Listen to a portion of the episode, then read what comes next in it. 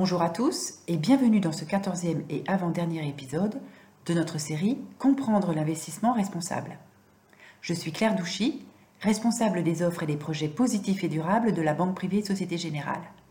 Pour aborder le thème de ce jour, je suis très heureuse de vous présenter Éric Molinier, responsable de l'offre de Private Equity chez Société Générale Private Banking. Dans cet épisode, nous vous proposons en effet d'explorer ensemble l'investissement durable dans la sphère des actifs non cotés. Bonjour Eric. Bonjour Claire.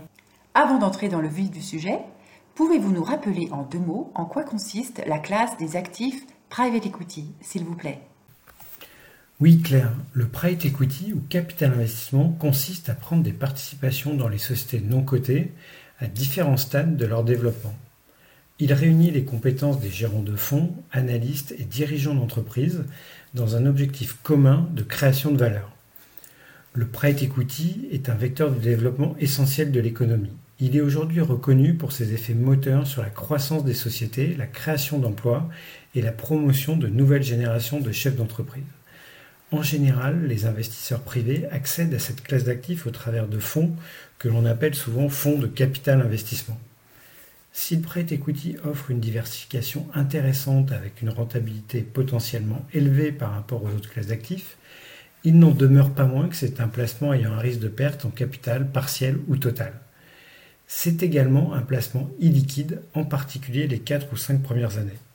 Il ne prévoit pas de possibilité de cession pour l'investisseur. La souscription engage donc l'investisseur sur le long terme avec un débouclage du placement principalement entre la quatrième ou cinquième année et la dixième année. Merci pour ce rappel. Venons-en désormais aux faits. Eric, comment les gérants de ces fonds de capital investissement intègrent-ils les facteurs de durabilité? Car on le devine, le processus d'investissement d'un fonds de capital investissement n'est pas comparable à celui d'un fonds investi sur des actifs cotés. Tout à fait clair. La phase d'étude du dossier est beaucoup plus longue. Le business model est décortiqué car il s'agit pour le gérant qui va s'engager sur long terme de bien comprendre où, comment et à quelle échelle la création de valeur est possible. Ainsi, en passant au crible l'entreprise, en ayant des contacts fréquents avec l'équipe de direction, les gérants de fonds de private equity sont capables d'évaluer le degré d'engagement de l'entreprise en faveur des enjeux de développement durable. Ils analysent les trois piliers ESG que l'on connaît, l'environnement, le social et la gouvernance. Ils introduisent donc des facteurs ESG dans leurs critères de choix d'investissement. C'est du reste une tendance qui a commencé à se développer depuis 10 ans et qui s'amplifie de plus en plus au sein des gérants de fonds de private equity.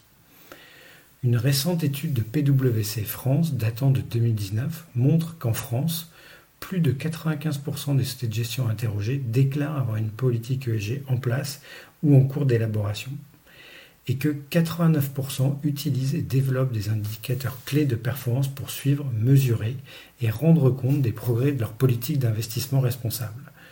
Nombre de ces sociétés de gestion sont signataires des UNPRI, les principes d'investissement responsable des Nations Unies.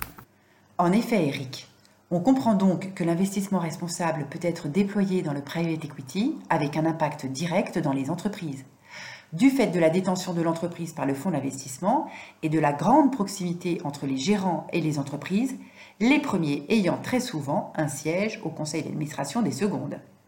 Cette proximité offre aux investisseurs un véritable levier d'engagement, qui, je vous le rappelle, est l'une des caractéristiques de l'investissement responsable. Mais la mise en place d'un processus d'investissement responsable dans les fonds de private equity est-elle facile? Ce n'est pas toujours évident notamment parce que les données extra-financières ne sont pas toujours formalisées, ni facilement disponibles. Les grandes entreprises sont contraintes par la réglementation de publier leur rapport RSE, responsabilité sociétale de l'entreprise, et de ce fait ont mis en place des indicateurs ESG.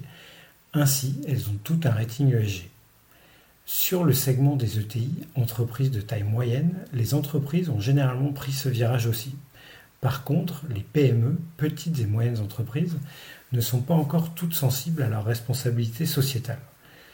Elles sont aussi moins outillées sur ce plan et les éléments qu'elles communiquent ne sont pas toujours homogènes ou comparables, ce qui rend la tâche des investisseurs plus ardue. Cependant, les fonds effectuent de plus en plus un travail de sensibilisation et de normalisation vis-à-vis de leur participation, en leur demandant de remplir des questionnaires harmonisés. L'analyse des critères ESG, qui était très souvent qualitative, devient ainsi de plus en plus quantitative. L'approche ESG, qui était parfois guidée par l'analyse des risques ESG dans la phase de pré-investissement, fait aujourd'hui de plus en plus souvent partie du plan d'action du fonds post-investissement. Le fonds contribue ainsi à améliorer la prise en compte du développement durable dans la marge de l'entreprise.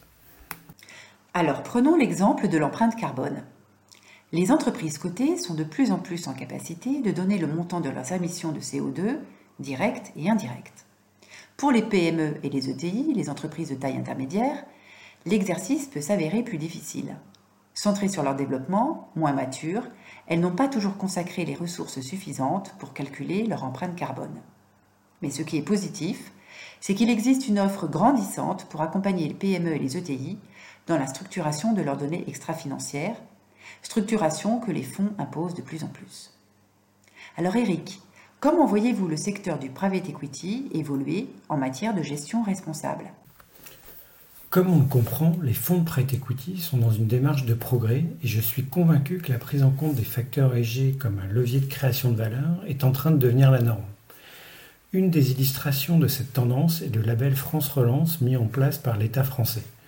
Ce label vient reconnaître les fonds qui s'engagent à mobiliser rapidement des ressources nouvelles pour soutenir les fonds propres et quasi-fonds propres des entreprises françaises, PME et ETI, cotées ou non cotées.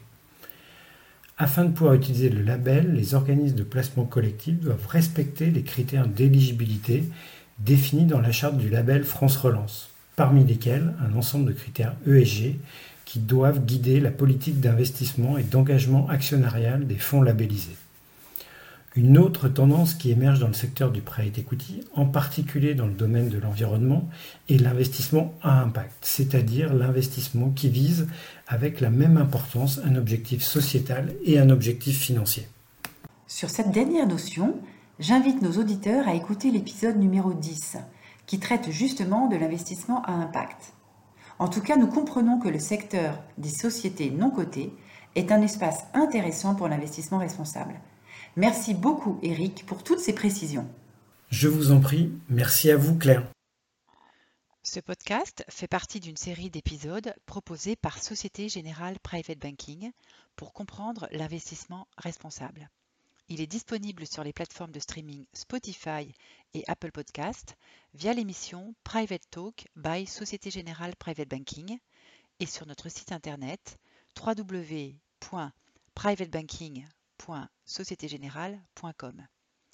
N'hésitez pas à vous abonner pour être informé de la sortie du prochain épisode et à en parler autour de vous.